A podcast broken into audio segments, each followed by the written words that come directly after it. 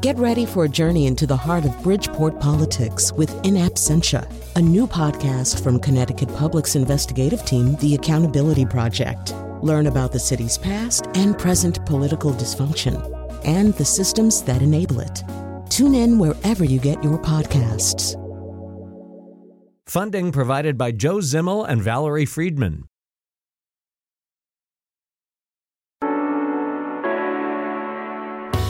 This is Where We Live. I'm Lucy Nalpathanchil. You've heard the term superbugs. They're bacteria that are becoming resistant to the most powerful antibiotics out there. Just last week, the Washington Post reported a drug resistant strain of gonorrhea, a sexually transmitted disease, has been found in the United Kingdom. Now, if current antibiotics can't kill a superbug, what other treatments can? Coming up, we'll hear from a team of researchers at Yale University about how some viruses have been shown to help target drug resistant infections. Phage therapy, as it's called, could help curb the growing problem of antibiotic resistance. We'll learn more about this treatment in just a bit. First, have you thought about the dangers of superbugs? You can join the conversation. 860-275-7266. Email where we live at wnpr.org. And find us on Facebook and Twitter at Where We Live. First, we wanted to know what's causing these drug resistant infections. So I wanted to welcome back to the show Dr. Nicholas Bennett, Division Head of Pediatric Infectious Disease and Immunology at Connecticut Children's Medical Center here in Hartford, Connecticut. Dr. Bennett, welcome back to Where We Live. Thanks for having me back. Happy to be here. So, before we talk about antibiotic resistance, I wanted to just get a basic understanding about what antibiotics are and how they work. So, when we take an antibiotic, what exactly is it able to combat? Bacteria or virus?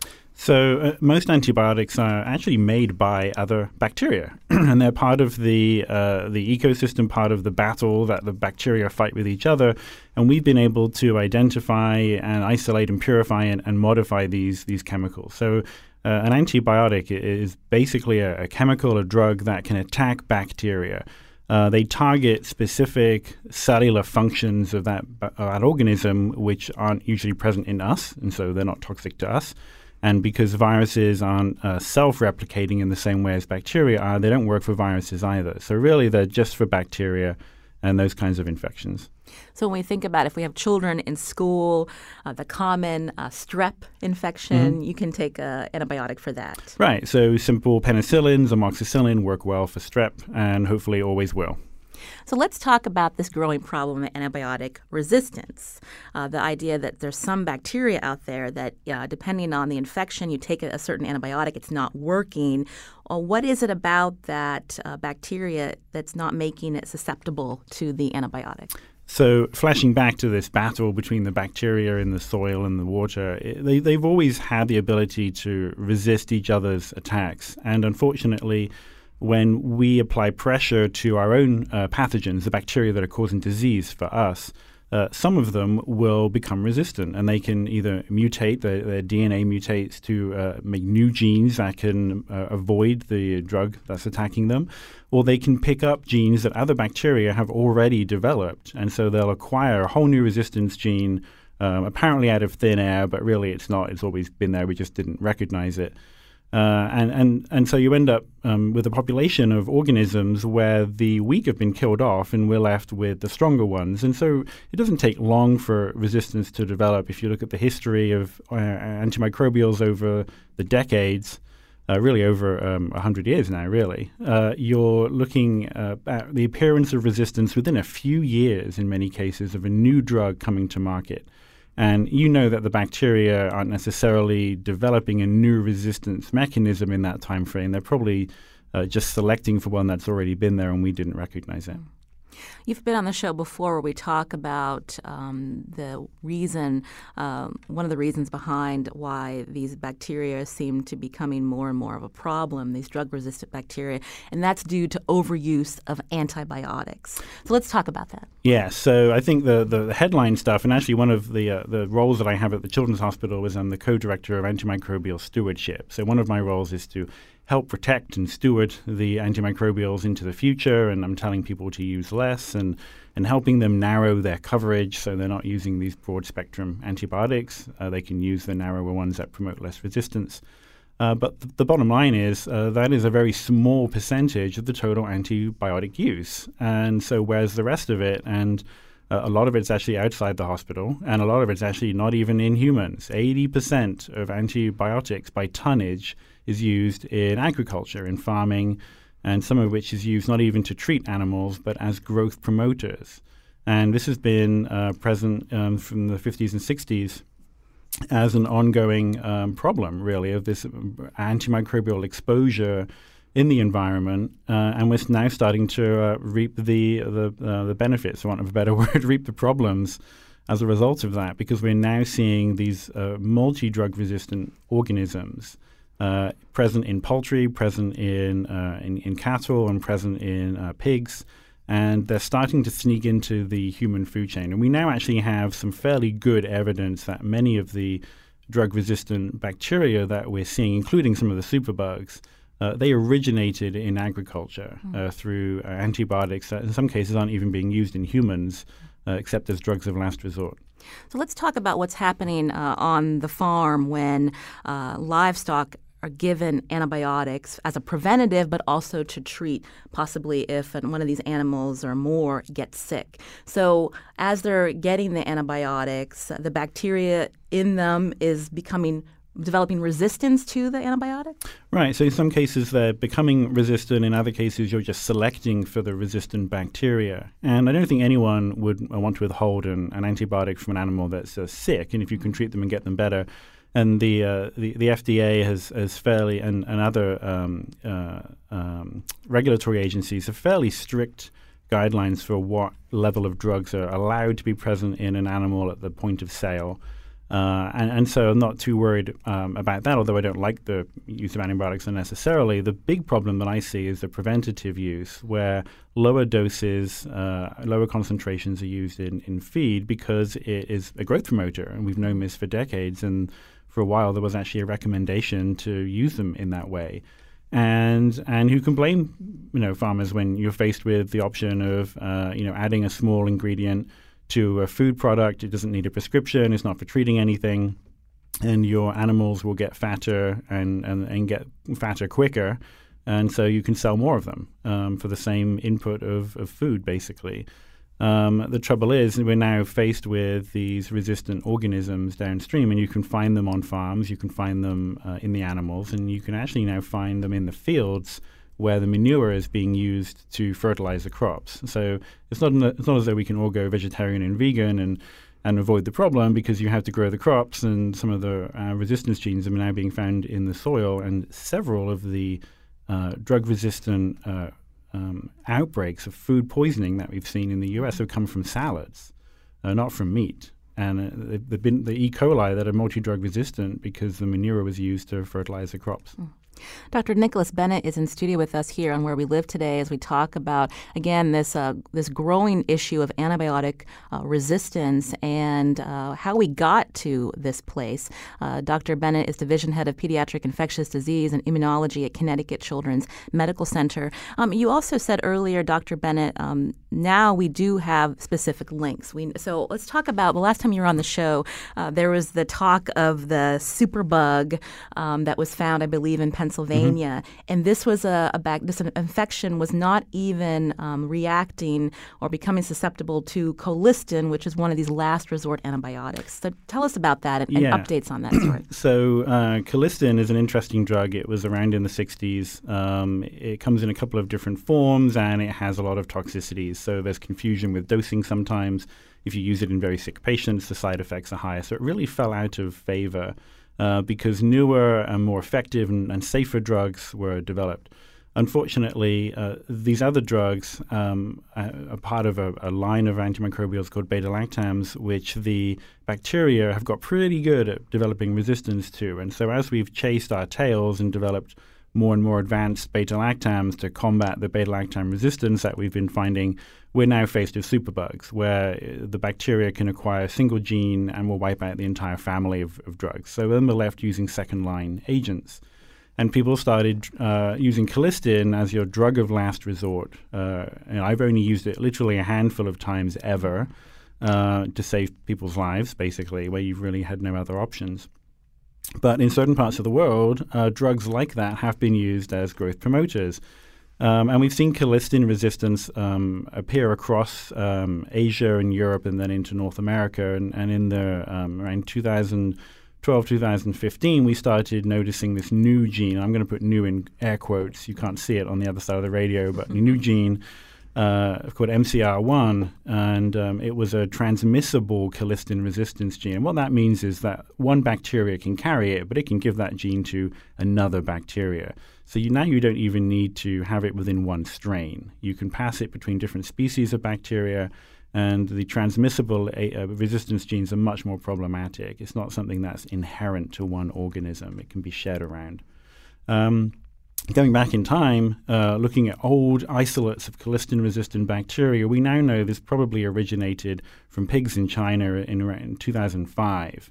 So 10 years really before it started becoming a problem in humans. And, and now it's been reported in, I think, in over 30 countries around the world, including the United States, including this lady from Pennsylvania. And, uh, and it's a problem because if you have this MCR1 colistin resistance gene in the same bacteria which has one of these uh, carbapenemase or beta lactam resistance genes, you really are stuck. And you're left looking at a patient who may be completely untreatable with any drug we have right now. You mentioned uh, when we talk about antibiotic resistance, scientists, researchers have known this is an issue.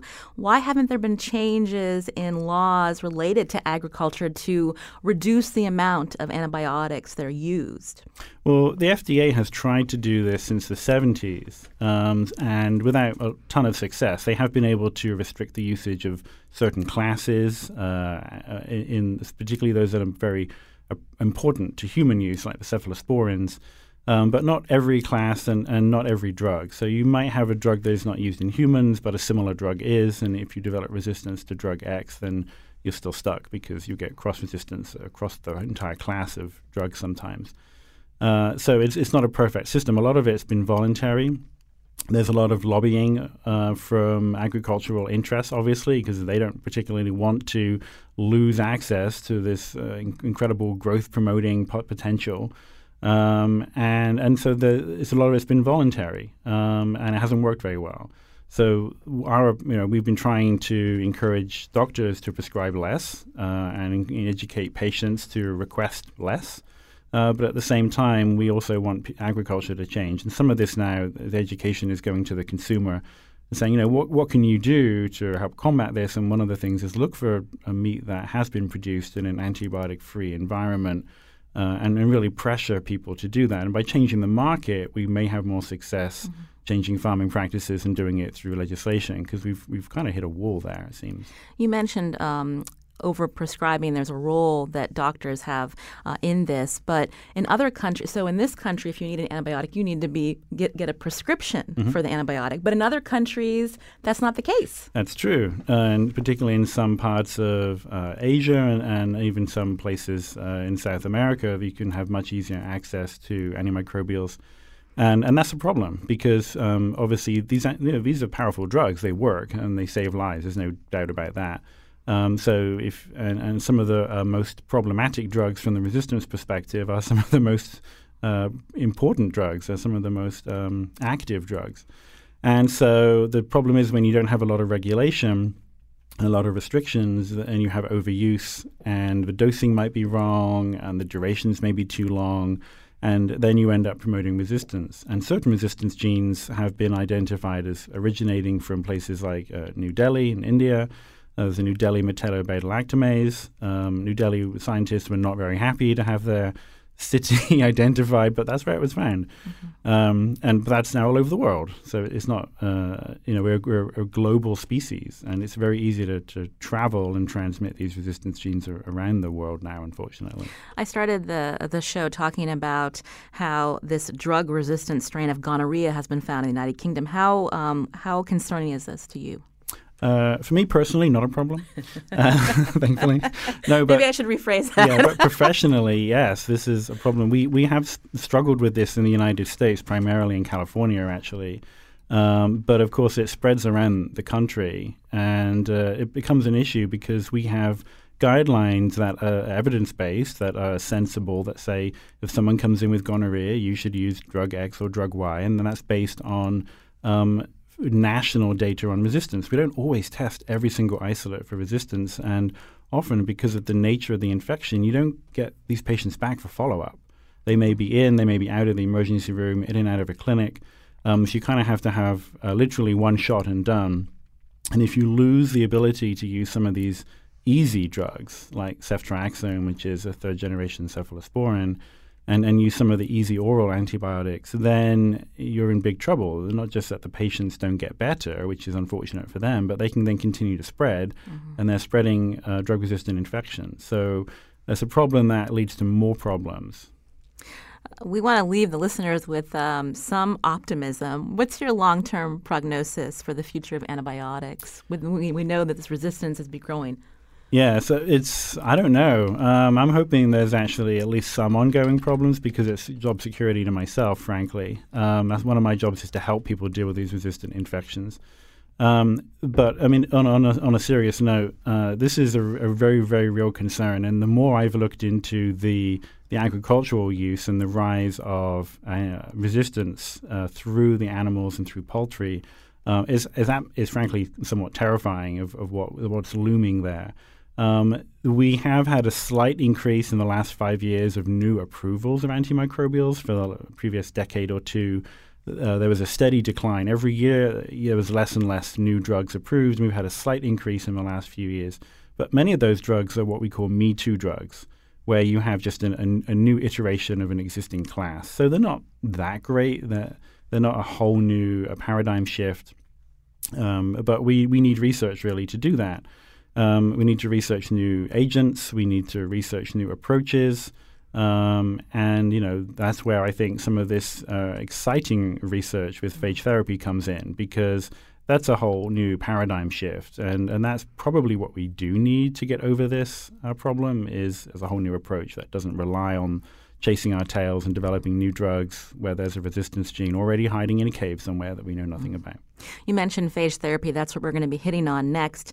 I want to thank uh, Dr. Nicholas Bennett again, Division Head of Pediatric Infectious Disease and Immunology at Connecticut Children's Medical Center. Always good to talk with you.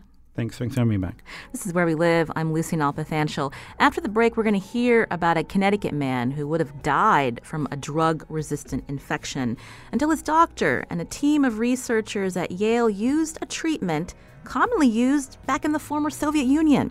Phage therapy saved this Connecticut man's life. We're going to learn more coming up, and you can join the conversation too. 860 275 7266. Find us on Facebook and Twitter at Where We Live.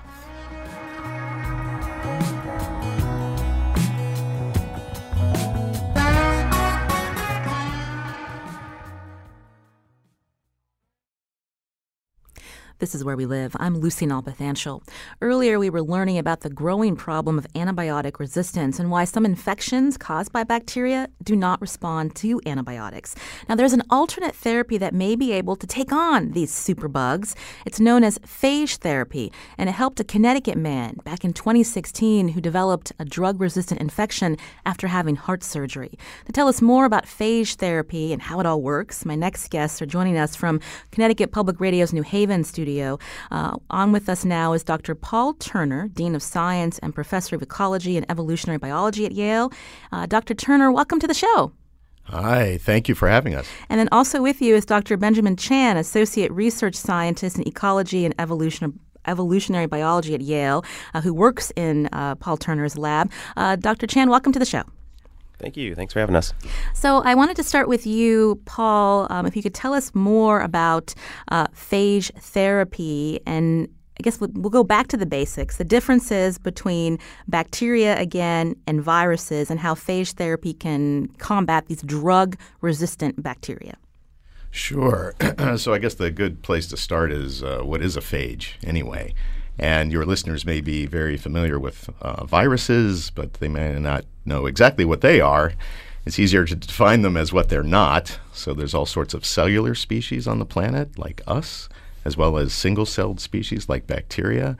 But the world is full of viruses as well, and these are basically nucleic acid, so DNA or RNA wrapped up in protein. And uh, what viruses do is that they infect cells and replicate in them. So a phage is the short term for a bacteriophage. That's a full name. That's a virus that infects strictly bacteria. Uh, I understand that bacteriophage is also, you could look at it and think of it as bacteria eater. That's right. That's exactly what the types of uh, phages that we study could be defined as, uh, and that is because they literally destroy cells, bacterial cells, when they infect them. So this can be extremely efficient and fast. It could be as little as, say, 20 minutes to an hour by the time a particle of a bacteriophage gets in a cell and takes over the cellular machinery to make copies of viruses, and then it'll kill it afterwards.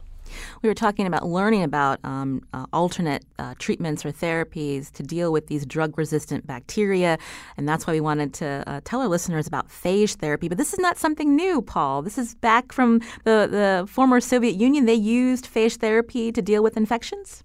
Yes, so phages were discovered over 100 years ago, and actually not long after they were discovered, uh, including by uh, Felix d'Herelle, who did some of his work at Yale University.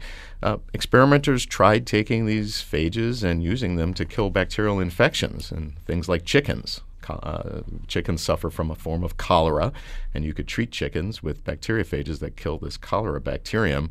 And uh, basically, not long after that, in the uh, Soviet Union and other Eastern Bloc countries, people were using phages as a way to treat bacterial infections in humans. And that never quite caught on in the United States and other Western countries. And instead, we invested in antibiotics.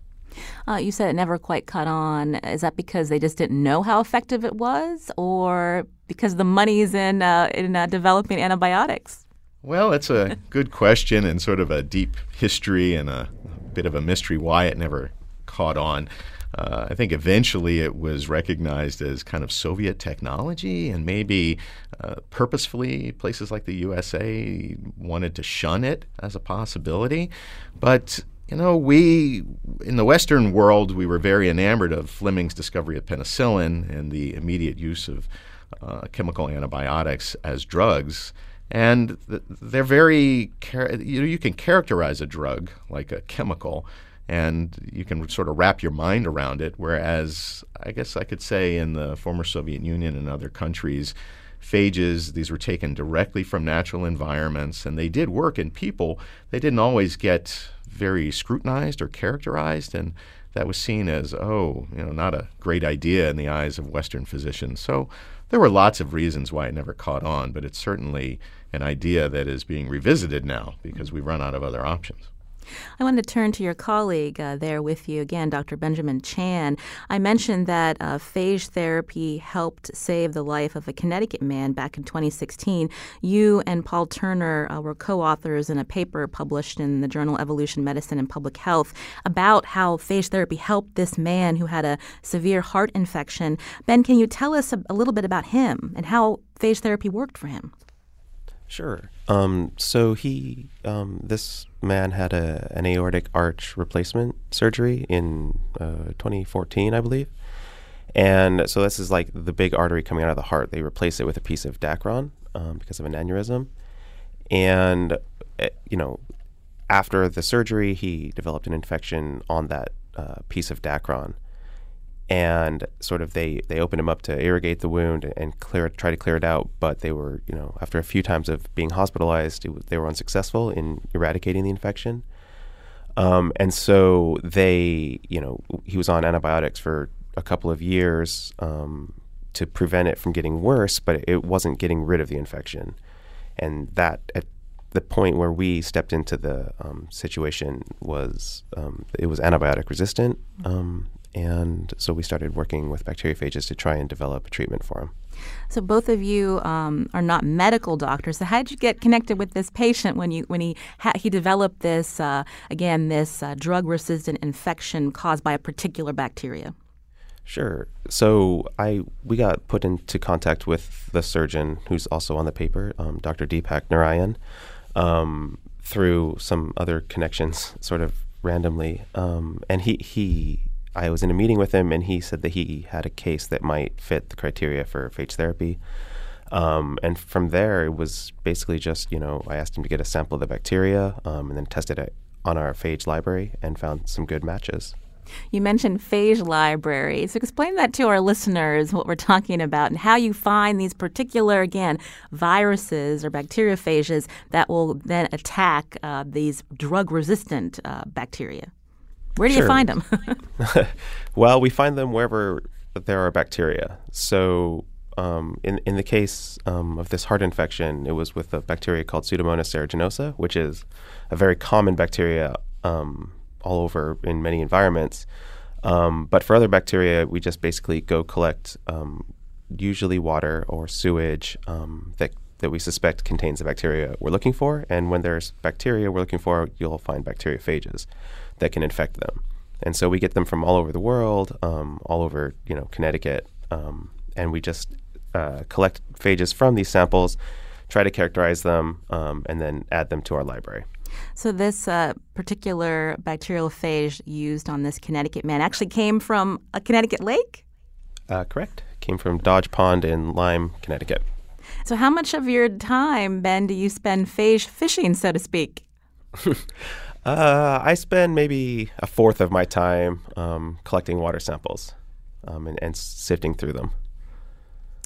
Uh, again, this is where we live. Today, we're learning about an alternate therapy, uh, a treatment to help deal with drug resistant infections, these superbugs that um, are appearing more and more as we are learning about antibiotic resistance becoming a, a more of an issue. Uh, with us from Connecticut Public Radio's studios in New Haven, uh, Dr. Benjamin Chan, Associate Research Scientist in Ecology and Evolutionary Biology at Yale University, and Dr. Paul Turner, Dean of Science and Professor of Ecology and Evolutionary Biology at Yale. Uh, both of them, as well as another uh, co author, uh, recently published uh, uh, this case where bacteriophages were able to help a Connecticut man who developed a drug resistant infection. I wanted to go back to you, Paul. Um, both of you are evolutionary biologists, so um, explain a little bit more about how this particular uh, virus, again, can help uh, combat a uh, drug resistant bacteria. It's not only about um, I guess eating them, so to speak, but how they're how you're looking at the evolutionary biology of that particular um, that by, tic- by evolutionary bi- biology of that particular bacteria. Yes, uh, I'd say we took an evolution thinking approach to this problem. And by that I mean historically, lots of people have been successful in finding phage candidates to uh, kill a target bacterium. But as we heard about earlier in the show, the evolution of antibiotic resistance is very widespread in bacteria, and it's also known that the evolution of phage resistance happens very easily in bacteria. So, from the very start, we considered okay, if we find a candidate, can we learn enough about it in the way that it's attacking bacteria so that when the bacteria inevitably evolve resistance to the phage, can it somehow create a better biomedical outcome? And uh, the short story would be this phage that we found in Dodge Pond attaches to proteins on Pseudomonas aeruginosa in a way that had not been shown before. And these proteins are important for that bacterium to pump antibiotics out of its cell. So, what we predicted is that if the phages attack the bacteria in this way, the primary way the bacteria will respond with evolution of phage resistance is to uh, have some change in their ability to pump out antibiotics and to maybe even make them sensitive to antibiotics, whereas they previously had been resistant. And that's exactly what we found and published on, and what helped this uh, individual who we first treated. So, uh, Ben, take us back to uh, when these bacteriophages were uh, put into the chest of this particular Connecticut man. Uh, walk us through that process and uh, the outcome again. He, the infection ended up being treated later with an antibiotic that before it was showing resistance to.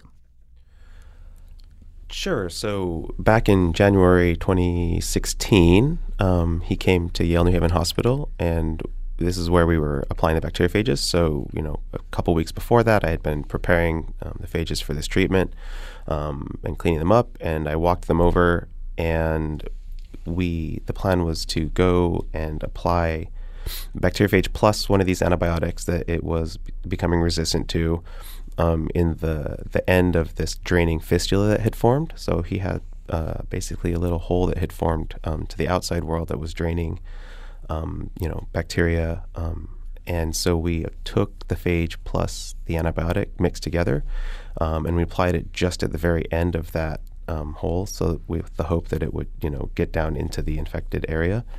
we covered him up, and then we released him, and we heard, you know, six weeks or so later, after sort of a, an infect uh, sorry, an incident that was sort of independent of, of the phage, um, but he had to have a medical check. And at that time, he was totally clear of Pseudomonas infection. Mm. So it took how less did it, than that. How did it feel at that moment when you when you learned that? So you're taking the work that you're doing in a lab and applying it in this way that saved this man's life.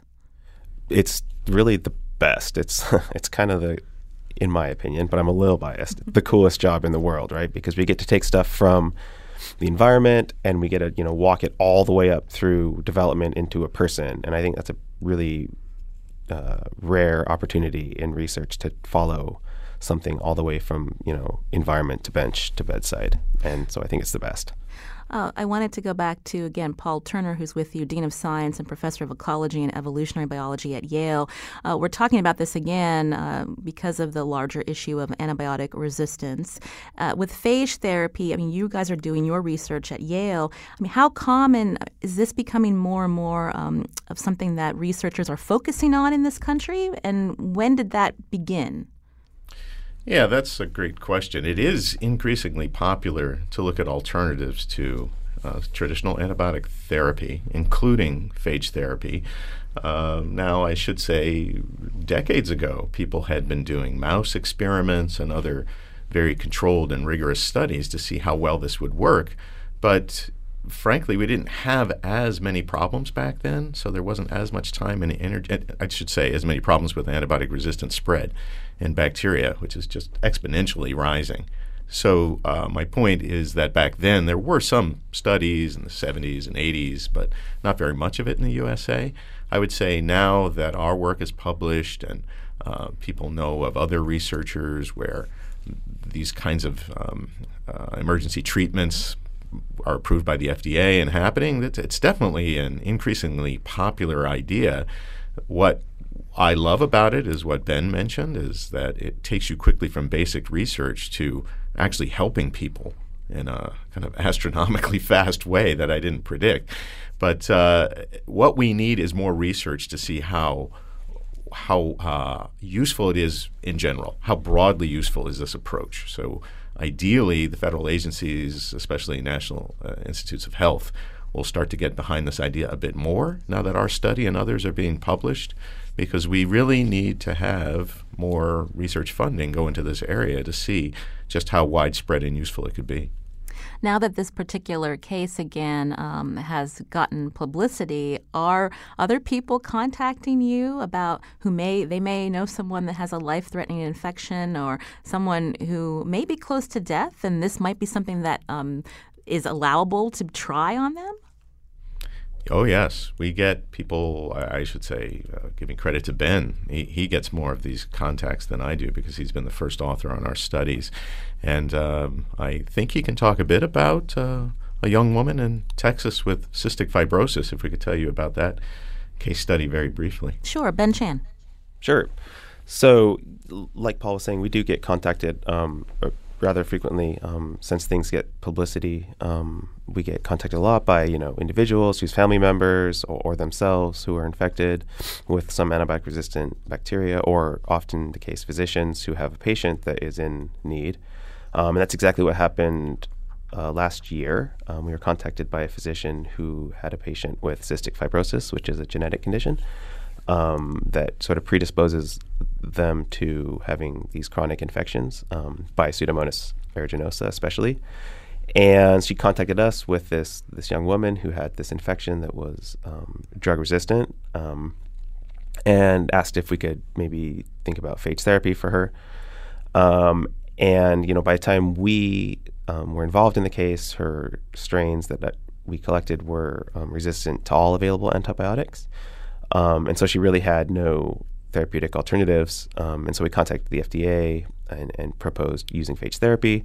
Um, and, and, they they approved it, of course. Um, and so we started phage therapy last December. Um, and she just you know inhaled bacteriophage um, through her nebulizer, and you know within ten days, she had this really amazing switch in the microbiome of her lung to the Pseudomonas now being totally drug sensitive. Um, and so now she has a whole panel of, you know, antibiotics which previously did not work um, that she could use um, if necessary. Um, and we've also got, you know, hundreds of phage that we could use as a backup mm-hmm. for those backups. So I think it worked out really well in her case. Um, and, but like Paul said, we really need to get um, out there and do like you know rigorous clinical trials and, and see if this is really um, something that we could use in, in medicine here. This is Where We Live. I'm Lucy Nalpathanchil. Today we're learning about a technique researchers are studying and, and are applying now that may help the global issue of antibiotic resistance. Uh, the treatment is called phage therapy, and my guests today are Dr. Paul Turner, Dean of Science and Professor of Ecology and Evolutionary Biology at Yale University, and Dr. Benjamin Chan, Associate Research Scientist in Ecology and Evolutionary Biology at Yale. Uh, we're going to take a break and we're going to learn after, when we come back, a little bit about why um, there has been uh, hesitancy to these uh, highly uh, controlled, randomized uh, clinical trials, and if that will be changing. This is where we live.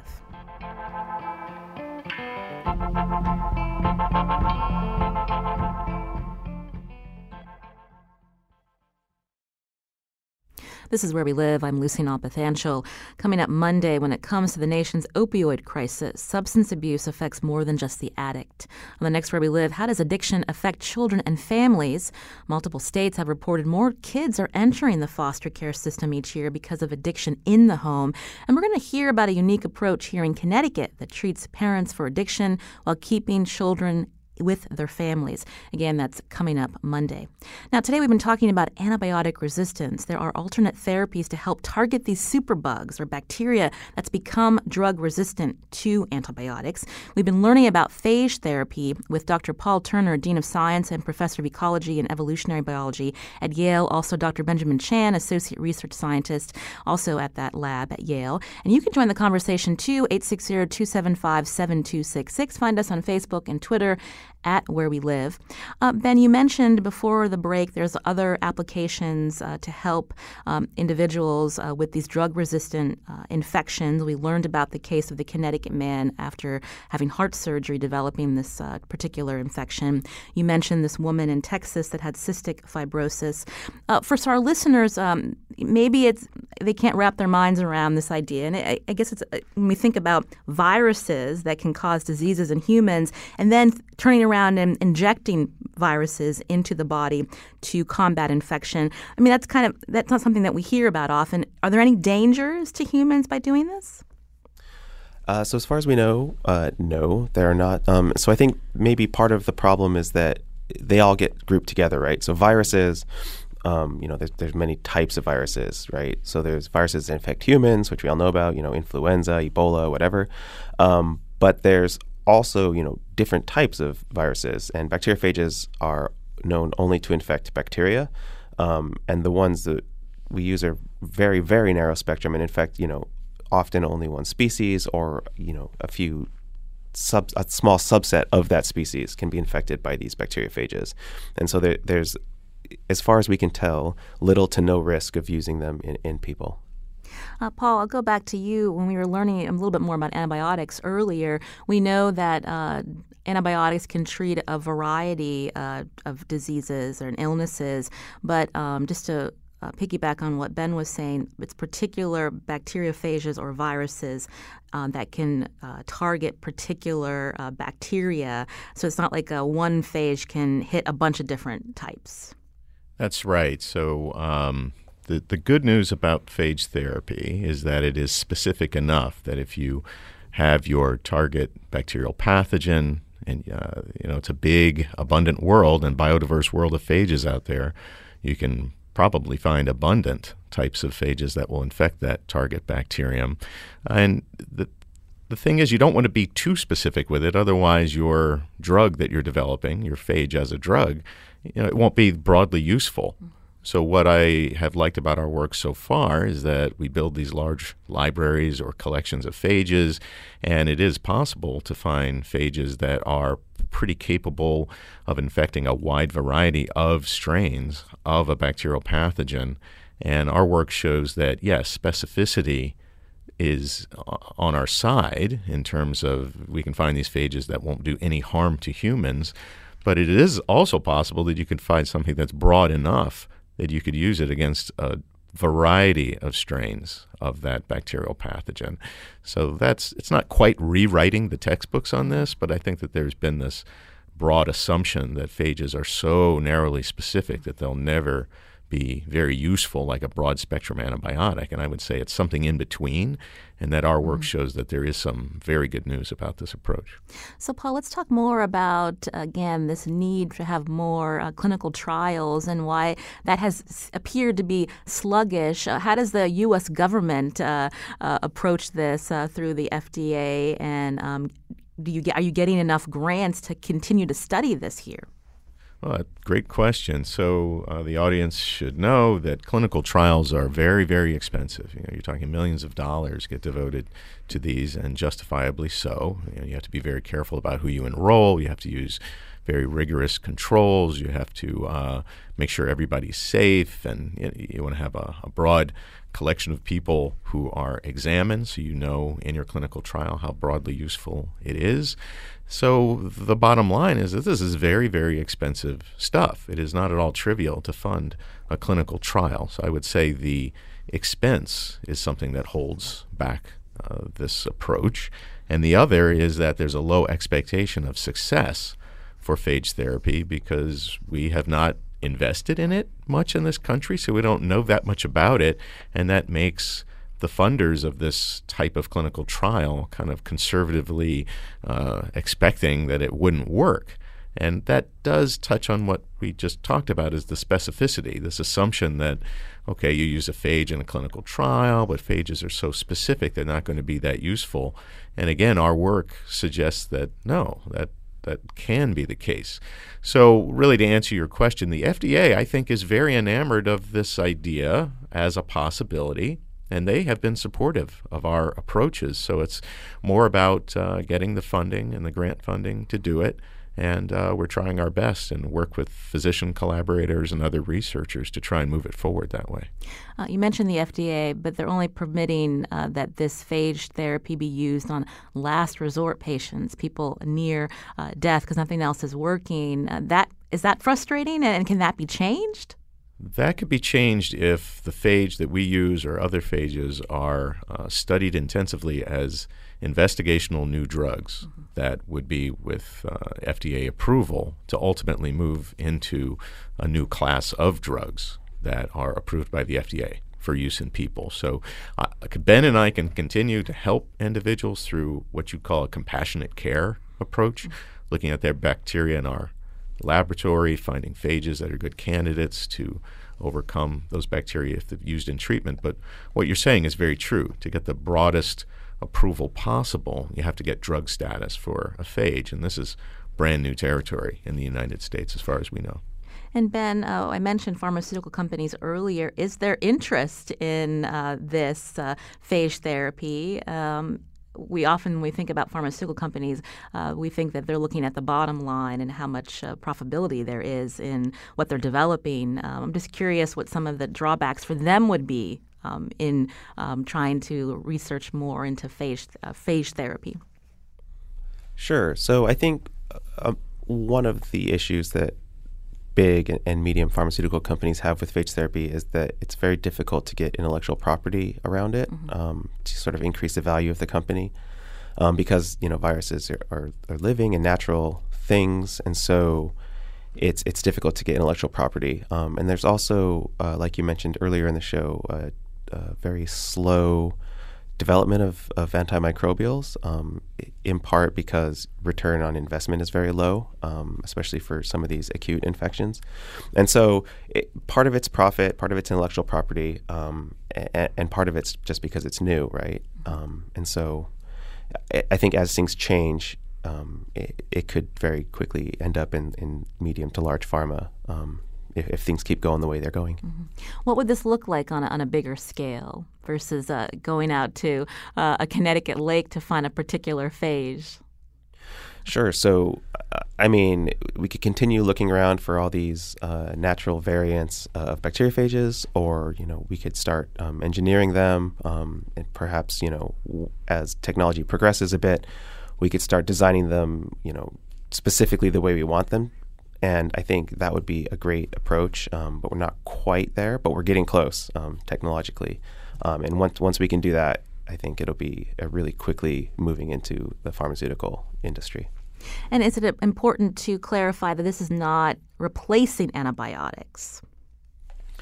Yeah, what I love about the particular therapy approach that we use is that you've got a phage that's used alongside an already approved antibiotic, but that antibiotic is useless. So that's called adjuvant therapy. So what we've found is that you use this phage against bacteria that are resistant to that antibiotic.